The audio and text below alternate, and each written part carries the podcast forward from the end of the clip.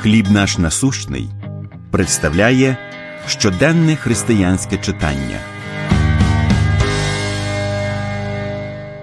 Геть упередженість.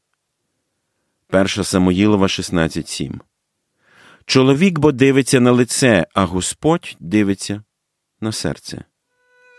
Багато років тому Джулія Ландсман проходила прослуховування на посаду першого валторніста оркестру Метрополітен Опера в Нью-Йорку.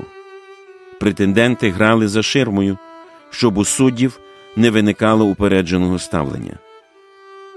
Ландсман пройшла прослуховування навідмінно і в підсумку виграла конкурс. Але коли вона з'явилася з-за ширми, деякі з суддів-чоловіків з відвертим невдоволенням відійшли в кінець зали і повернулися до неї спиною. Очевидно, їм хотілося побачити когось іншого.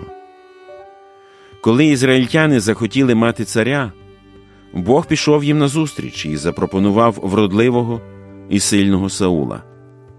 Такими були царі в інших народів.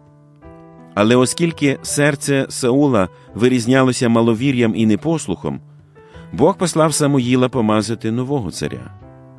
Самуїл прийшов у дім Єсея і, побачивши його високого і статного первістка Еліява, подумав, що Господь вибрав царем його. Однак Бог кинув виклик упередженому ставленню Самуїла, сказавши: «Чоловік бо дивиться на лице, а Господь дивиться на серце».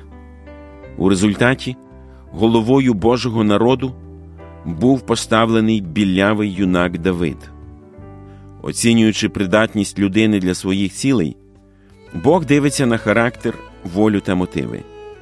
І Він закликає нас дивитись на світ і людей так само, як дивиться Він, звертаючи увагу не на зовнішні дані, а на те, що ховається за ними.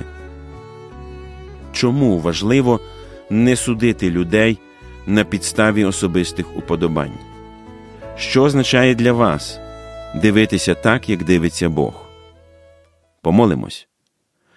Боже, допоможи мені оцінювати людей не за їхньою зовнішністю. Амінь. Матеріал надано служінням «Хліб наш насущний».